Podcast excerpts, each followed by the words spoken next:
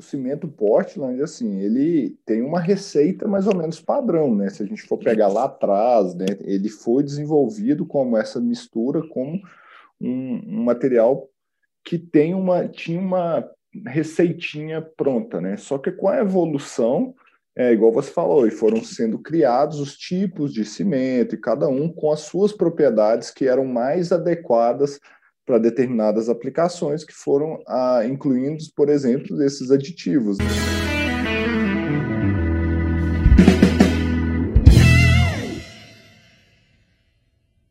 Olá, sejam bem-vindos ao Pausa para Respirar, o podcast semanal sobre higiene ocupacional da Analytics Brasil. Eu sou o Rodrigo. Eu sou o Douglas. E eu sou o Leandro. Sejam todos bem-vindos à nossa segunda temporada a gente finalizou a nossa primeira parte do projeto, gente, do podcast. A gente fez vários episódios bacanas. Quem ainda não conhece, tem. Eu já perdi a conta de quantos episódios já tiveram, então corre lá no feed, no, no YouTube, no Deezer, no Spotify, acompanha os dois episódios que a gente já gravou. E agora a gente vai partir para uma nova temporada aqui com novos temas, novos debates e esperamos que aproveitem bastante essa, esse novo formato que estamos elaborando aqui. Show de bola, né, Rodrigo? Foram, se eu não me engano, foram mais de 70 episódios, né? A gente fez um ano e meio direto aí de podcast, então foi, foi muito conteúdo para o pessoal aí, né? Isso. É, em todo esse tempo a gente trouxe estudos de caso, trouxemos discussões e agora a gente está reformulando aqui todo o nosso conteúdo para continuar agregando muito aí para o pessoal. Isso. E aí, nesse novo formato, a gente vai tentar priorizar muitas dúvidas que aparecem aqui para a gente e trazer de forma de discussão. Então, não vai ser mais uma fórmula de bolo ou coisas mais diretas. A gente vai tentar dar uma, um panorama mais geral das situações e esperamos também tirar suas dúvidas nesses casos, né? Mas aí, vamos ver como vai ser e torcendo aqui para dar certo. Isso daí. E o que é que nós preparamos hoje, então, Rodrigo? Você que é o host aqui do podcast, então, o que é que temos para a galera hoje no assunto a ser abordado? Então, hoje a gente vai ter um assunto que é uma dúvida muito constante. Foi de algum, algumas semanas atrás, a gente teve, teve essa dúvida, apareceu para a gente ter que dar uma estudada aqui boa nela para dar uma aprimorada na, no assunto, que é o cimento Portland, né? Que a gente, todo mundo sabe que, que trabalha com construção, tem esse treino lá o tempo todo do lado, não sabe, e, e é um risco até constante, né? Se você não souber como tratar. Então, é importante saber como medir ele, com, qual, como o que dele gera riscos e, e será que tudo que está dentro dele é uma coisa que, que faz mal? Então, para começar, acho que sim, antes de entrar na discussão, seria interessante a gente falar o que é o cimento Portland, né? Qual é a sua composição? Você tem aí, Douglas, fácil qual é a composição dele? Tem sim. O pessoal tem muita dúvida em relação ao cimento, principalmente quando a gente pensa aí em como enquadrar ele, né? Então a gente vai trazer toda essa discussão aí, pegar desde a composição e entender como como podemos nos proteger ou como os trabalhadores devem manipular aí esse material de forma mais segura, né? Então, o cimento Portland, ele é o cimento mais comum em nível mundial, e ele tem vários tipos de cimento Portland também, né? Todo mundo deve conhecer aqui o famoso CP1, CP2, CP3, cada um com uma característica específica e com uma composição específica também. Mas no geral, o cimento ele é uma mistura de clinker, né? Que é a base do cimento, sulfatos de cálcio e os adicionais. E esses adicionais é que dão propriedades características aí aos diferentes tipos de cimento Portland. Então, a gente tem cimento com escória, cimento com pozolana, material carbonático, entre outros, dentre os mais comuns até os mais específicos.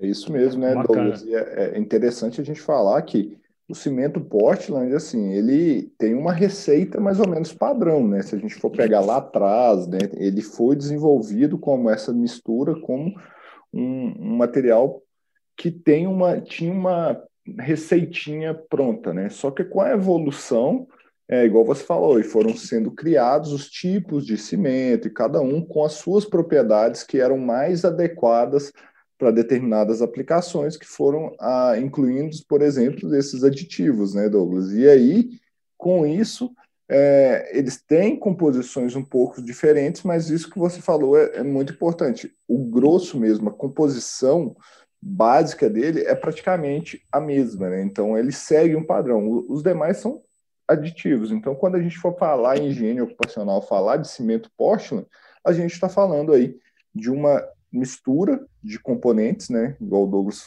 disse bem claro. Então, o cimento Portland é uma mistura de componentes que ela é mais ou menos assim, o grosso é o mesmo. O que muda são pequenas adições de alguns compostos para conferir propriedades que são necessárias para a aplicação dele em N, N atividades e N produtos, né? É, isso é legal, o Douglas colocou aí, que são tipos diferentes, que isso é até mencionado na base do TLV, que é a base do, dos estudos da CGH, né? E nele menciona que tem tipos diferentes de, de cimento, então vai alterar a composição, tem algumas pequenas diferenças, mas que tudo isso já está considerado no limite, né? Então é um limite até robusto, considerando essa, essas variações. Mas, pessoal, se, e agora uma, coisa que sempre gera aqui uma discussão boa é porque, igual vocês falaram, é um, o cimento Portland tem uma composição específica, então tem vários agentes que é, eles em si podem ter limites específicos na CGH, mas acaba que o cimento tem um limite específico também. E, e sim, é uma coisa que acontece muito. Será que a gente tem que avaliar cada item separadamente, se todos eles juntos já são um risco em comum. É, essa discussão é um problema que aparece bastante, assim, é uma dúvida constante com nossos clientes aqui também. Ô, Rodrigo, eu acho essa, essa abordagem que você está falando aí extremamente importante, mas eu queria dar um passinho para trás, porque às vezes tem o pessoal que está nos acompanhando aqui, não acompanharam os setenta e tantos episódios que nós já fizemos, e às vezes você falou uma sigla aí que é muito importante duas, né? A CGH e TLV. Então, a gente precisa, é, de toda forma, assim, então, se você é um higienista ocupacional, você precisa entender o que é, que é a CGH e o que é, que é um TLV. Porque, quer queira, quer não, são duas coisas que estão aí implementadas na rotina de um profissional de segurança do trabalho, um higienista ocupacional, né? Seja fazendo um PPRA, um PGR, por exemplo. Então, lembrando que a CGH é a American Conference of Industrial Hygienists tem o governmental aí no meio. Então, é a Conferência de Higienistas Ocupacionais não é, Governamentais dos Estados Unidos, ou seja, é um comitê, um, uma, um, um, uma equipe multidisciplinar na área de higiene ocupacional que estão focadas a desenvolver é, estudos para é, é agentes químicos. E a gente tem os TLVs que tem o famoso livreto, né, Rodrigo? Então, para quem não está acostumado com isso, o livreto da CGH, ou seja, esse comitê de higienistas ocupacionais multidisciplinares desenvolvem limites de exposição ocupacional para essas substâncias, que são os TLVs, Threshold Limit Values, né? que é mais ou menos limites de exposição ocupacional. E a CGH, para todo higienista ocupacional, é uma bíblia, né? tem que andar com ela debaixo do braço. Por quê? Ela está no nosso PPRA, ela está no nosso PGR e entender por detalhes o que tem dentro da CGH é fundamental.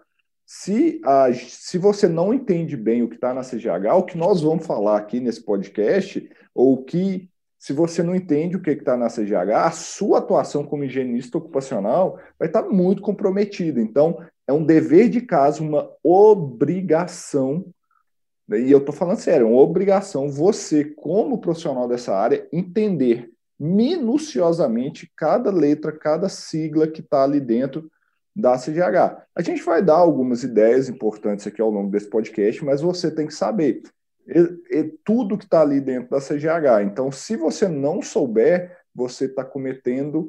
Você, se você não souber isso, na verdade, você pode estar tá cometendo vários erros, equívocos e sem saber como atuar. Né? Isso é fundamental a gente trazer aqui, porque senão não adianta um higienista ocupacional que não sabe o que é CGH, que não sabe o que é TLV e não sabe ler o livreto, é um profissional que, que de é, é um profissional da área de higiene ocupacional que falta um braço, por exemplo. Então é a mesma coisa você pensar um profissional aí que tem que fazer uma tarefa manual e só tem um braço. Então você é obrigatório você saber isso e infelizmente muitos dos, dos cursos de formação desses profissionais não abordam isso, né? Então ele, as pessoas têm que buscar fora e nem sempre isso é ensinado, né? A gente ensina isso, né, Douglas? E pessoal, durante o método Galfaço, os nossos clientes na Analíticos, a gente sempre dá auxílios ali, mas você tem que saber isso para atuar, senão não vai conseguir. Só fazendo um adendo aí para o pessoal se sintonizar. Não, é até legal você, é até legal você falar isso aí, porque eu tive que pegar uma do escritório para ter aqui em casa também, porque não dá para ficar. A gente não consegue viver sem ela, não. Exatamente.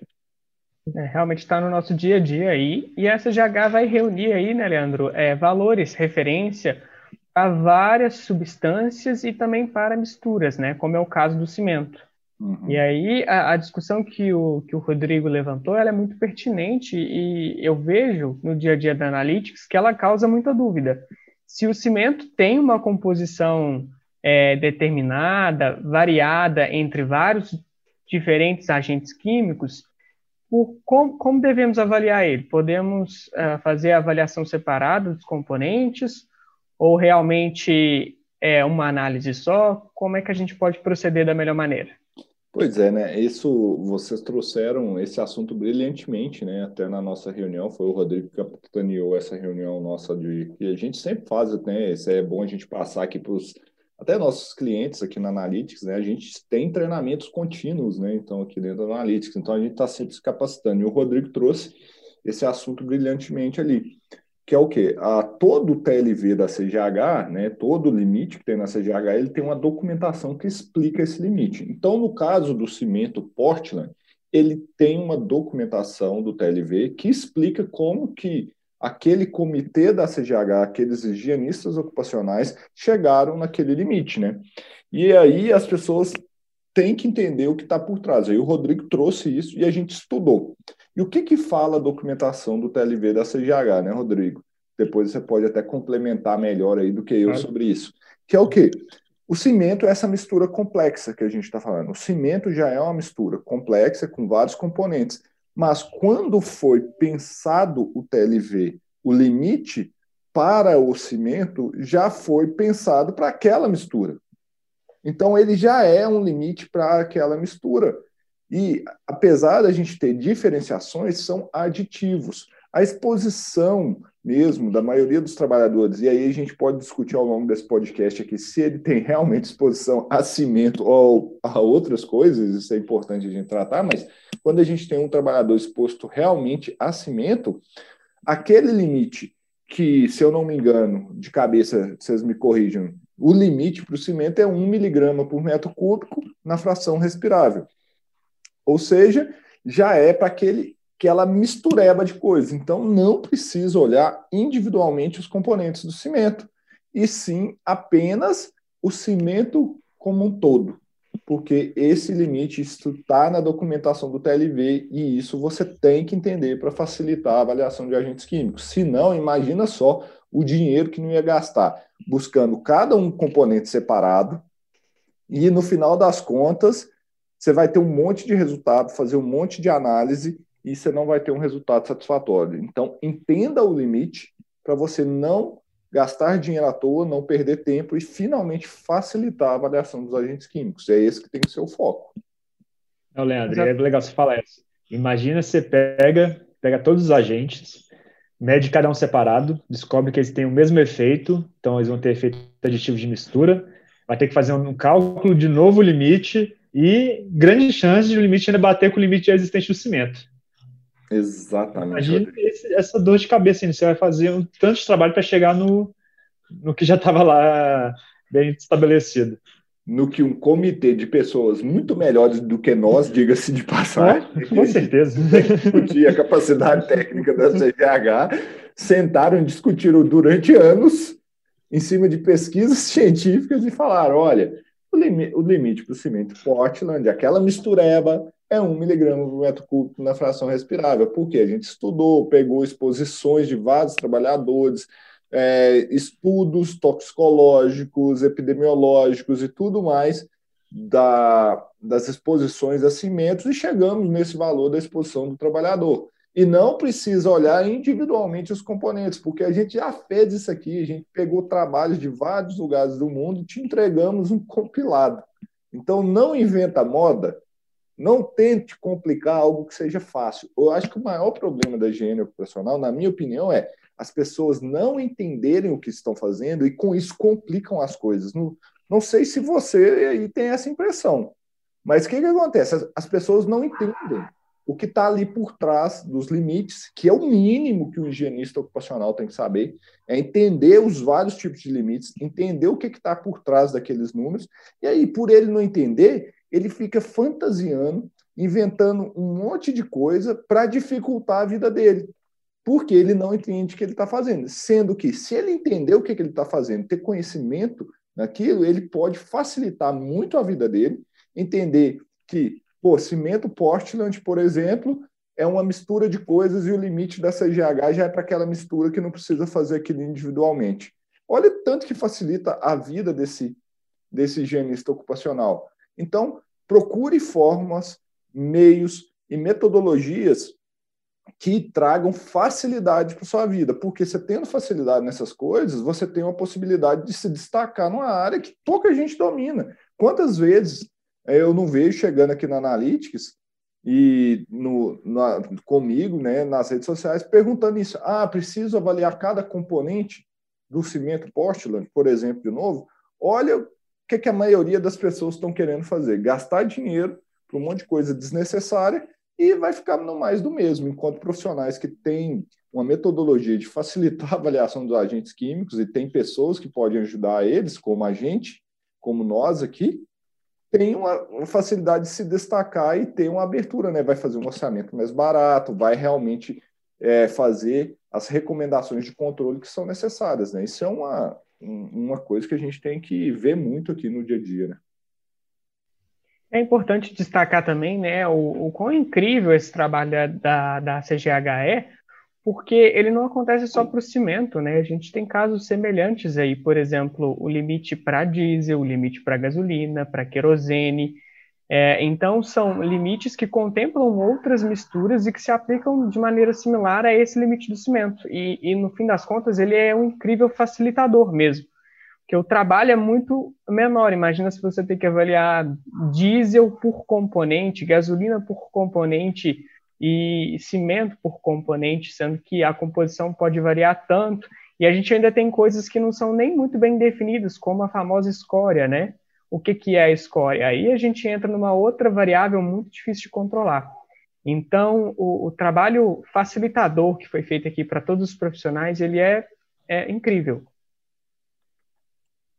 É, e continuando na CGH, o Leandro colocou um ponto que é interessante, né? Então, assim, gente, eu acho que a gente colocou um pouco, já deixou um pouco claro que o cimento é padronizado, então tem limite específico, mas a CGH tem um, um detalhezinho nele aí igual o Leandro falou, no CGH tem algum tem umas codificações que você tem que entender para ter mais informações dela, né? Então, de, atrás do, do limite da, da, do cimento, ele tem duas notações, né? Que vai ser o R, que é o respirável, que é, ou seja, para todo o limite dele é para toda avaliação na fração respirável. Então tem que utilizar o ciclone para fazer a coleta, que vai dar, você vai fazer a coleta adequada para comparar com o limite, né? Que vai ser os, as partículas do tamanho que gera um risco no trabalhador.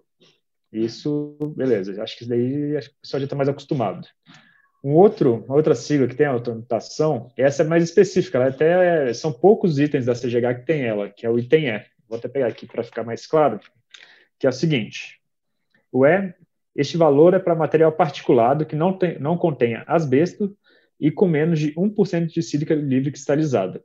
E é isso aqui que gera uma grande dúvida nas avaliações de, de cimento, além da se saber se tem que avaliar cada item, item por item, né? É, é a tal da sílica. E aí, será que precisa em todos os casos de cimento?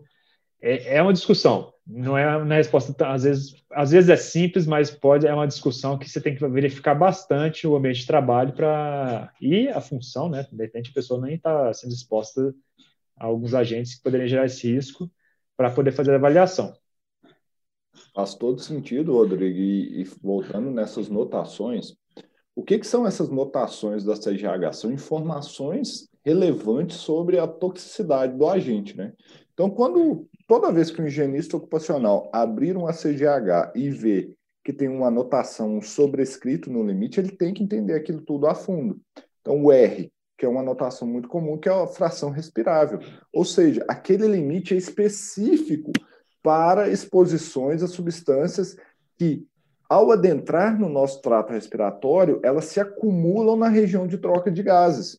Isso é muito importante. Isso é extremamente importante porque todas aquelas outras tamanhos de partículas que podem parar em qualquer região do trato respiratório já era. Não, precisa preocupar, porque eu tenho que preocupar com aquela partícula pequenininha que se adentra no trato respiratório e para na região de troca de gases, porque é ali que ela causa um dano. Qualquer outra região que ela parar, ela não vai causar um dano. E isso impacta na amostragem. Igual você disse, Rodrigo. Por quê? Se o limite fala que ele é na fração respirável, tem o Rzinho lá em cima do limite, tem que ser coletado a partícula no tamanho respirável. Porque se coletar qualquer outra fração e vier tamanho de partícula diferente daquilo, é um erro. Eu não posso enquadrar naquele limite. É um erro. E tem gente que vem falar assim, mas não tem mais. É um erro. Eu tenho que considerar o que o limite fala. Entender essas questões são muito importantes, igual a notação é. A notação é que está no cimento só é válido se aquele material não tiver asbestos e tiver menos de 1% de sílica. Porque se tiver asbestos, eu tenho que considerar o limite de asbesto. O asbesto é muito mais tóxico que o cimento, por exemplo. Se eu tiver mais de 1% de sílica, a sílica é que tem que ser considerada, porque a sílica tem uma toxicidade muito maior do que o cimento em si. Então, isso que tem que ficar na, claro na cabeça do higienista ocupacional entender o que está escrito na CGH. Se não entende, avaliar risco químico vai ser difícil, se destacar nessa área vai ser difícil, ele vai participar do limbo, que são os mais dos mesmos, que fazem as mesmas coisas, que são inseguros na hora de tomar decisão e que não, não consegue dar o próximo passo. Então, entender aquilo que ele está fazendo e usar aquelas ferramentas que ele tem no seu dia a dia é fundamental. Então, cada anotaçãozinha que tem dentro da CGH, o higienista ocupacional tem que saber ler. Não sei se você concorda comigo aí, Douglas, do, do, do dessa questão. Não, com certeza. Uma coleta feita errada, você não pode esperar por um resultado certo.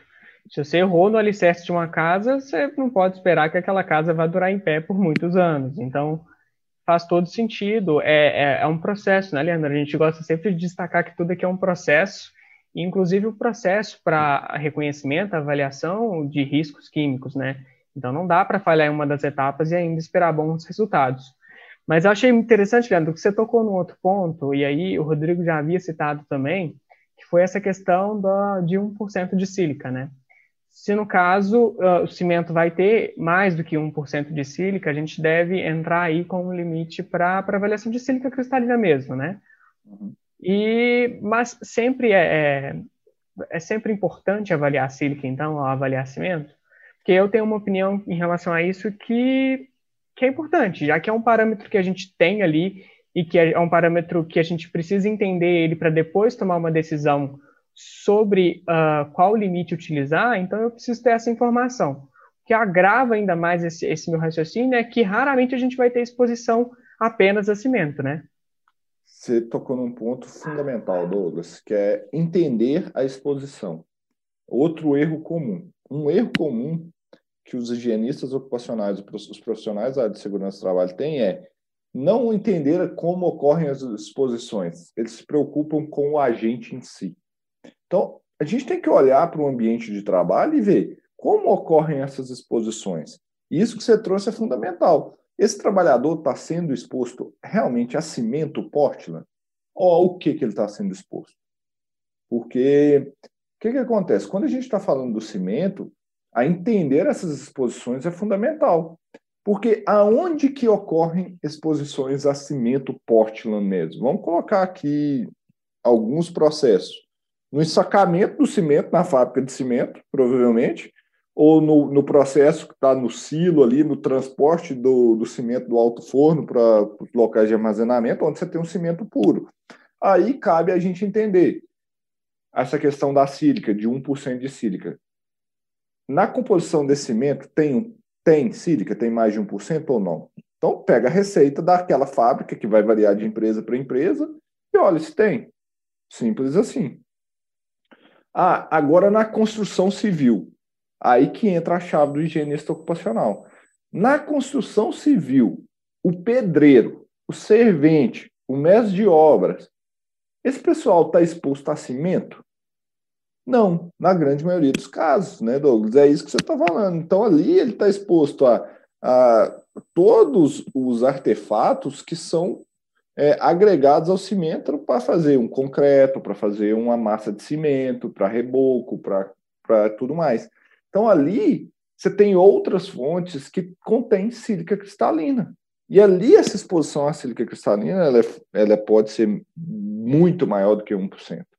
Então, construção civil, a minha recomendação é olhe para a sílica cristalina, porque a, a, exposição presente na sílica, a exposição presente na construção civil, na verdade, é a sílica cristalina, na grande maioria dos casos.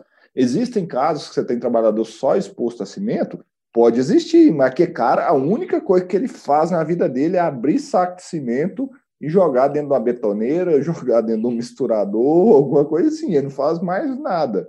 Mas, assim, se a gente for na prática, a gente tem que falar higiene ocupacional na prática.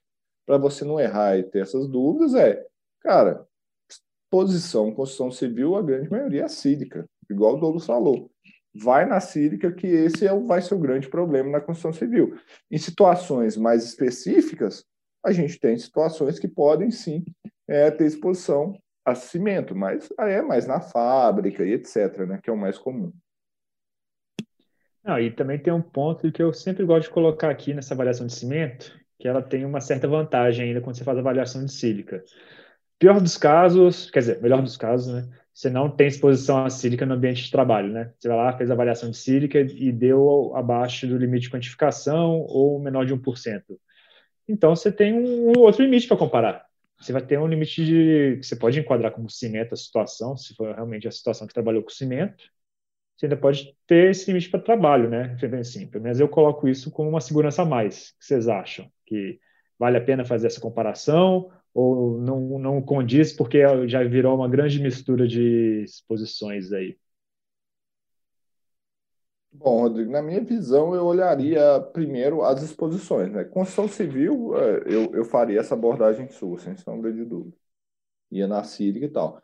Dentro da fábrica, ou, ou se eu tiver situações muito específicas onde eu, eu realmente identificasse, né? e aí é, tem que tirar a bunda da cadeira e reconhecer risco em loco para saber as atividades que são desenvolvidas, se ali realmente tem, tem a poeira ou a exposição que é gerada é só cimento.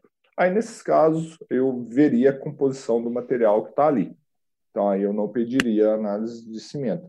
Mas, assim, são situações bem mais específicas, né? No, de modo geral, a sua abordagem, ela tende a resolver o problema aí de 90% dos casos fácil, né? se eu não falar mais que 90%. Né?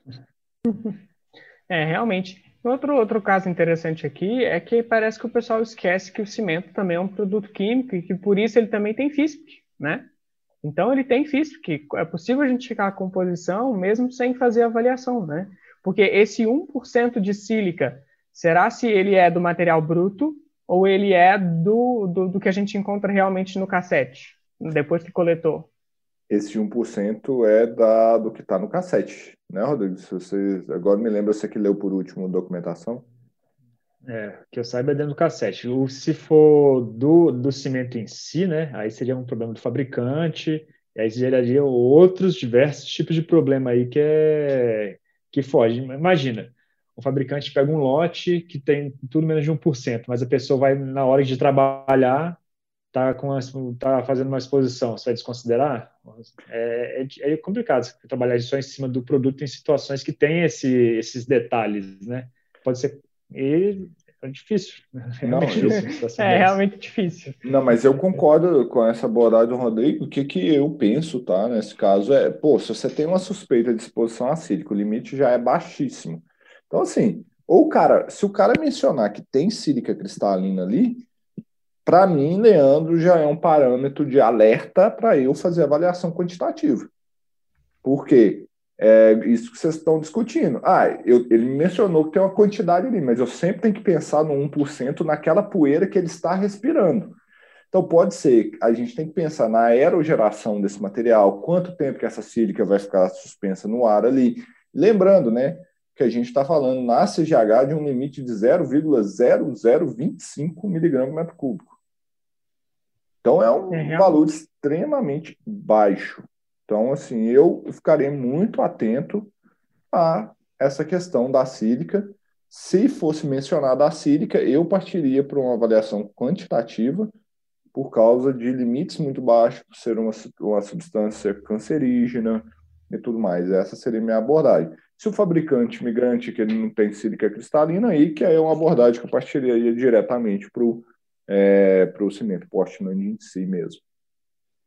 É, agora eu vou trazer uma discussão aqui de surpresa. A gente prepara alguns tópicos aqui para a gente seguir, mas a, me deu uma ideia aqui eu quero ver a opinião de vocês. Lá vem, lá vem bucha. É bucha. Então, se colocou aí o limite do cimento tem que ser utilizado, utilizado com menos de 1% de sílica presente, né? Aí fez a avaliação de sílica, fez os cálculos, deu menos de 1%, só que esse menos de 1% ainda é acima do limite de sílica, deu mais do que 0,025. Ou até no limite da NR15 também, você faz o cálculo, deu um limite alto. Como proceder? Você pode ignorar esse limite de sílica e comparar só com o limite de cimento, como vocês atacariam esse caso assim? Olha, eu, Leandro, aí já é um tópico mais avançado, o pessoal aluno do método da Galface já está acostumado com isso aí, eles, se eles estiverem nos vendo ou nos ouvindo, vão saber o que, é que nós estamos falando. Como a, a base do TLV, né, o órgão que o cimento atinge e alvo, né, o órgão-alvo que o cimento atinge e a sílica atinge é o pulmão, então, eu, Leandro, utilizaria um limite de misturas ali do anexo E para ter um, uma informação. Então, eu partiria para essa, essa abordagem, mas eu vou ser bem sincero, não é todo mundo que está nos ouvindo que vai ter capacidade de entender isso aqui, porque, gente, isso aqui é um assunto avançado de higiene ocupacional que está dentro da CGH. Então, assim, tem um negócio que chama limite de mistura, que se você tem substâncias que atuam no mesmo órgão, a gente não pode considerar isso sozinho. Então, se a gente for falar de limite de mistura, vai um podcast só para isso. Então, assim, eu usaria essa abordagem é, para a gente tratar a sílica. E o que, que, vocês acham, hein? Douglas, Rodrigo? Olha, eu acho que para chegar nesse ponto aí, provavelmente já passou dos dois limites. Então, você já vai estar acima do limite de cimento e, e acima do limite da sílica. Então, de qualquer modo, você já vai ter que fazer alguns algumas tratativas, né? Não é uma coisa que você precisaria ainda calcular um novo limite, porque você já está com. O barco já está afundando aí. É muito difícil ter uma situação dessa que não que vai estar tá com os limites ainda com os resultados abaixo do limite, né? Que são situações bem extremas nesses casos. É, é uma situação bem, bem hipotética também, né? Ela é bem, bem irreal. E, mas um outro pensamento que me ocorre também é que ao determinar esse limite para o cimento, né? os estudiosos e etc., que tiveram seus estudos recolhidos pela CGH e reunidos, né, eles provavelmente já devem ter estudado também o efeito aí da, da interação desses outros agentes no mesmo órgão-alvo. Então eu penso se talvez isso já não foi considerado quando eu ia, quando eu pensei em construir um limite para o cimento Portland. Então, num primeiro momento, se eu tenho menos que 1% de sílica no cimento, eu primeiro olharia para o limite para o cimento Portland e não para o limite de sílica cristalina, tá? Mas isso é bem discutível, como o Leandro falou, é um tópico bem avançado de higiene ocupacional e vem com linhas de interpretação bem diferentes também, né? Então, o importante é entender o que está fazendo e conseguir discutir, justificar isso tecnicamente. Sem sombra de dúvidas, Douglas. É, e aqui, assim, igual você falou, é uma situação tão hipotética, né, que você trouxe um tópico muito interessante que eu não havia pensado, e realmente o que você falou faz totalmente sentido na minha visão hoje. Cara, a CGH já pensou nisso, então se ela falou que abaixo de 1% é aquele limite, então, cara, se tiver sílica abaixo de 1% é aquele limite do, do cimento. Então, eu concordo com você nesse ponto aí. Eu vou na CGH, que eles são muito melhores do que eu para falar desse negócio aí, então eu vou neles. Mas é, Não, legal. é legal de falar isso porque é uma situação que gera discussão. Então, assim, assim não é receita de bolo, né? Só também só chegar lá e olhar no CGH que praticamente vai estar resolvido, né? Tem muito estudo que deve ser feito, tem muita, muitos pontos que devem ser levantados. Quem dera se fosse simples, né? A parte de químicos. Com certeza, quem dera. Mas pode então, ser fácil, né? Desde que as pessoas entendam o que está fazendo. Né? Exatamente. É, a gente está falando de sílica, mas eu queria trazer também para a discussão um outro contaminante, assim, que eu diria emergente, que a gente está com uma lupa sobre ele nos últimos anos por causa do limite, né, adotado pela CGH, que é um limite muito baixo, que é a questão do cromo hexavalente. O cromo hexavalente tem se tornado relevante para as exposições uh, a cimento, porque as escórias utilizadas, até mesmo as peças de aço inox utilizadas durante a produção, podem trazer consigo o contaminante aí, o cromo hexavalente. E é uma situação bem difícil, né, Leandro? O limite é bem baixo, o que, que a gente pode fazer? Então, né, Douglas, essa é uma discussão recente, se eu não me engano, foi a partir de 2018 que houve uma alteração é, do limite para cromo hexavalente, e realmente, né, quando foi estabelecido o limite para o cimento Portland, naquela época, devido a, ao limite do cromo ser muito mais elevado, etc., não se pensou nele, né? Porque ele, na verdade, ele é um, um elemento traço, um contaminante do, do processo. Então, em tese, o, o cimento Portland não é esperado que tenha é, cromo hexavalente em sua composição, mas devido ao processo produtivo hoje, e, igual você falou, a escória pode conter material contendo cromo, os materiais ali, de, por exemplo, moagem desse material pode conter ligas metálicas contendo cromo e tudo mais, é uma preocupação. Então, a, a gente sabe da, da burocracia e do processo né, para revisão de limites dentro da CGH, então isso foi ventilado há pouco tempo, então pode ser que isso esteja no radar da CGH para colocar alguma consideração ali no TLV do, do, do cimento Portland, mas hoje, a princípio, né, não, aí não sou eu que estou falando, eu estou falando dos especialistas, é, artigos que for, foram publicados também nas revistas de higiene ocupacional, é um olhar atento a cromo hexavalente, porque ele pode ser um agente que realmente possa causar aí é, alguns estragos de algumas exposições significativas a esses trabalhadores, né? Sim, exatamente. E ainda mais quando a gente pensa que é um limite tão baixo, né, Leandro? Então é uma, uma concentração assim muito, muito, muito, muito baixa que já vai estar ultrapassando esse, esse valor aí recomendado através da CGH. O, o Chrome em si dá muito pano para manga, acho que pode ter esse assunto de um podcast só para ele, acho que a gente já comentou disso aqui também anteriormente, mas é, acho que é, é sempre bom os profissionais estarem se atualizando quanto a isso e, e entender que, que talvez isso, isso tenha uma relevância considerável quando a gente está tratando de exposição ocupacional ao cimento. E sim, é legal sim, você falar que é um que como é contaminante, né, esse aqui é o, a dor de cabeça, porque quando a gente vai fazer todo o trabalho de verificação de riscos, você acaba procurando na fonte, né, e a fonte é a FISP. Então, se o fabricante que está é, fornecendo produto não está considerando que tem essa possibilidade, dificilmente também vai levar isso em, em, consideração, porque é difícil ficar considerando todas as possibilidades de risco, sendo que quem está fabricando não está considerando. É, e assim, complica você poder fazer um, uma determinação de risco adequada.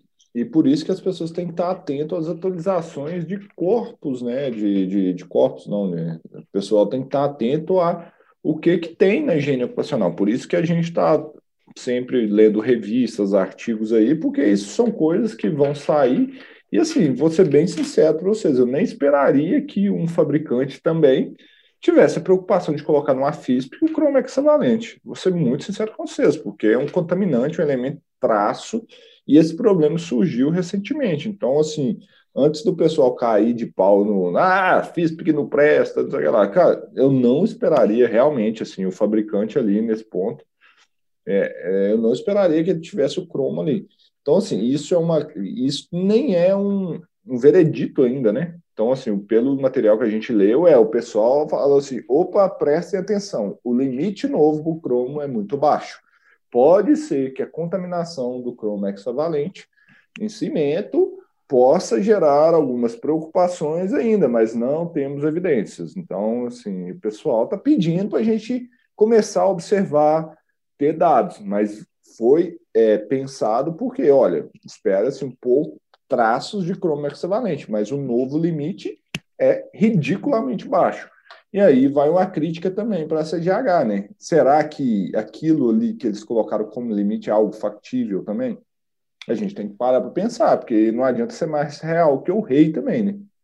É, às vezes, assim, às vezes a gente tende a endeusar a CGH, mas tem hora que ela dá umas pisadas de bola também em algumas coisas. Faz parte, Sim. aqui não é uma crítica. Então, assim, será que aquilo ali é algo plausível? Porque é um limite esdrúxulo, né? É, a, a, CGH ela toma uma posição de que ela, ela determina os limites dela e que ela está pouco preocupando na viabilidade técnica de medir, de, de controlar esse limite, né? Uhum. Eu acho que o questionamento que fica é até quando essa atitude ela é saudável, né, para a área? Até quando ela contribui para a área? Talvez uh, ser um pouco mais pé no chão ou propor metodologias para casos bem específicos, né? Propor soluções. Não venha contribuir mais do que só criar um problema na mão da gente e largar. É, na verdade, porque né? a CGH pode, a gente já falou isso no outro podcast, mas é bom lembrar, ela não é um órgão oficial, né? Então, assim, Sim. ela responde a ela mesma. Então, se ela quiser fazer um limite baixo, ela não tem que se reportar para ninguém. É, então, só que assim, ela tem problemas que viram os Brasilzão da vida e vai lá e é. bota isso na legislação, né? E fala assim, galera, se vira nos 30 agora aí. Só que, assim, para a realidade hoje, o limite que a gente tem lá do Chrome é, é, não é factível. Não é, não dá para. Sabe, assim, é, quando eu olho para aquele limite ali, a primeira coisa que vem na minha cabeça é assim: vamos banir qualquer coisa que tenha Chrome, ou enclausura todos os processos. Mas aí você para para pensar, né? Igual o pessoal começou a ventilar essa coisa do cimento. Pô, vai parar de fazer cimento? Quem, quem quer parar de fazer cimento aí? Quem, Sabe, será que é igual o Douglas falou? Então tem que ter uma reflexão. Lógico que tudo que você falou faz muito sentido, que, pô, não é lei, é, é, é número técnico, mas, pô, na hora que eu olho para aquele valor, eu falo assim. É, encosta a CGH ali, quem não tem lei não usa. Porque, assim, é um valor que, na hora que você olha, é 10 a menos, 2 a menos 4 né, miligrama metro cúbico. Putz, Olha a magnitude de um, de um limite desse. É uma substância extremamente tóxica? É, mas pô, você, aí a gente já está tra trazendo atenção para traços de cromo hexavalente em cimento. E aí que tá, será que existe alguma exposição significativa na concentração que esse material vai estar tá ali a cromo hexavalente? A gente sempre tem que ponderar isso aí, porque higiene ocupacional também tem que ser dentro da realidade. Não adianta a gente fantasiar e viajar na maionese que ser mais real que o rei, né? Sim, exatamente. mais real que rei, bordão novo que tá acontecendo aí, eu não tinha escutado antes, não. Nunca tinha escutado, não? Esse eu não tinha escutado, não. Ah, então é, é, então é bordão novo, então. Vamos patentear. Patentear isso também. patentear. Mas é, então, para a gente ir fechando a discussão, acho que tem um último tópico que a gente não pode deixar de fora, que é a questão legal, né? Que é como a, as normas brasileiras enxergam a exposição a cimento. Como que a gente deve se preocupar com isso? Como podemos abordar? Show. O que vocês acham? Acho legal, é. Douglas. Assim, em relação à nossa a nossa legislação, é, ela é simples, clara e direta, né? Que a gente vai falar é, em termos de insalubridade, NR15. O cimento é mencionado no anexo 13 em uma atividade lá que eu posso até verificar aqui enquanto a gente discute, tem uma atividade lá que usa cimento. É, então, para aquela atividade, se tiver exposição significativa, é possível enquadramento de é, adicional de salubridade. Aquela velha discussão do álcool cáusticos, né? Vão lá no meu canal, veja essa questão do álcool cáustico, pelo amor de Deus, cimento não é álcool cáustico. Está cansado desse assunto já. É, não é um álcool cáustico, então, então não entraria ali. Então, vejam esses vídeos lá que eu já falei demais desse assunto. Então, teria esse enquadramento. Então, legal para laudos de insalubridade é isso. E a outra parte que é legal é aonde? cara, PPRA, PGR, né? Acabou. Ah, ah, eu tenho que enquadrar? Tem. O que, a NR9 fala? Na ausência de limites dessa, da, da NR15, utilize a CGH. A CGH tem limite para cimento? Tem. Então, por isso que eu falei que você tem que entender da CGH, senão você se lascou, né? Então, legalmente, você tem que entender disso de cimento. Não, Leandro, eu ainda coloco como é limitante né, a situação de cimento, não é mais igual a da CGH. Nesse caso, eu ainda faria avaliação de sílica para possivelmente enquadrar no anexo 12 da NR15. Pois, como um, menos de 1% nesse caso não é limitante, né? Então, você pode enquadrar diretamente nessa situação. Então, uma situação que, sim, se não se enquadrar igual no, no anexo 13, que tem uma situação bem específica, eu faria com sílica para questão de segurança mesmo. Ainda mais que, a gente comentou aqui hoje na discussão, obra vai ter outras exposições a outros agentes de sílica, então, segurança. Sem, sem sombra de dúvida, você tocou no ponto crucial nisso aí, do, do Rodrigo. A gente trouxe muita teoria, né? Mas o, o que é legal de destacar é com esse pensamento de, de, entender, de ter uma visão um pouco mais macro, né, um pouco mais, entender um pouco mais de todos os processos, como as substâncias, como os agentes interagem entre si, na ideia de que eu não vou construir um prédio só com cimento, sabe? Já se resolve aí 95% dos problemas. Então, na prática, a gente tem que tentar ser um pouco mais prático também na, no dia a dia da higiene ocupacional, senão a gente fica inventando ideia aí, o pessoal fica confuso. E, e no fim das contas, é, acaba que a higiene ocupacional fica fácil, né? Se a gente consegue ter essa visão mais ampla e mais macro uh, em cima dos processos do, e dos agentes químicos. Douglas, é uma coisa que eu venho falando há muito tempo, né? É, uma coisa ela é difícil a partir do momento que você não aprendeu uma forma de fazer ela fácil. Tipo assim, existem várias tarefas para mim que são extremamente difíceis, mas eu nunca aprendi como fazê-las. Então, assim, num primeiro momento, agentes químicos pode ser um negócio de outro mundo principalmente na hora que a gente vê química, né, tirando nós malucos aqui que gostamos da área e fomos é, fazer as nossas graduações nesse tema, a maioria vai se espantar, mas aí na hora que você pega a formação desses profissionais, isso não é ensinado. Então, assim, existe uma forma de tornar isso fácil? Tem. Tem como. Assim, hoje às vezes é difícil, é um, uma questão de para muitas pessoas, porque, olha, você nunca aprendeu, você não teve alguém que te guiasse, você não teve um tutor, igual a gente faz com os nossos clientes na Analytics aqui, né? Se vocês ensinam, não, não, não é que ensinam, né? Mas dão uma consultoria para ajudar eles a tomar a melhor decisão de quantas análises fazer, o que fazer, isso. E do método HFAS, né? Que eu ensino essas pessoas a serem independentes, tornarem fácil a avaliação de agentes químicos para se destacar nessa área, né? Então, é, esse é o caminho. Então, assim, às vezes não vim com o preconceito, que é algo é, extremamente difícil, mas pare e pense. É muito difícil, porque você não aprendeu isso no seu dia a dia, né? É, exatamente. Então, acho que a gente pode ir finalizando aí com essa reflexão. É, ela é bem interessante, né? Sobre como, talvez, tornar a higiene ocupacional literalmente mais fácil, conseguir ser um profissional que vai se destacar aí nesse campo. Exatamente.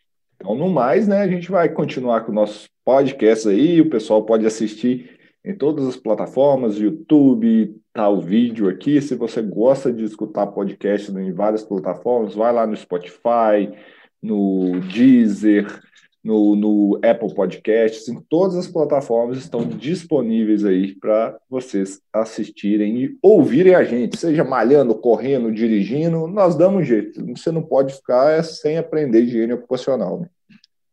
E quem está vendo no YouTube aqui, quiser entrar na discussão, comenta embaixo do vídeo. Vamos discutir mais esse tema. Um tema que, igual o Douglas gosta de falar, é pano para manga aí. Então, coloque essa dúvida, coloque seu questionamento, que a gente continua discutindo. É, exatamente. E é muito bom também para nós vermos a interação de vocês lá. A gente sabe que vocês estão aí do outro lado e que estão ouvindo a gente e utilizando o nosso conhecimento de maneira produtiva para vocês. Então a gente continua depois dessa dessa pequeno dessa pequena pausa aí a, na nova temporada agora a gente continua com episódios aos todos os sábados, não é isso, Leandro? Isso, todos, todos os sábados. Todos os sábados de manhã, então você vai ter a oportunidade aí de estar tá escutando a gente discutir sobre um novo tema e quem sabe o tema pode ser o que você sugeriu, né? É, e se Deus quiser, né, Douglas, nessa temporada de 2021 a gente volta para o estúdio, grava com microfone top, tudo mais. Na hora que todo mundo tiver vacinado, se Deus quiser, esse ano sai, né? Que a gente começou muito bem gravando lá, mas a pandemia veio e cada um está gravando no seu canto agora. Não, com certeza, vamos voltar sim. Isso aí, gente. Isso valeu. Aí. Vocês continuem respirando bem aí. Até o próximo podcast.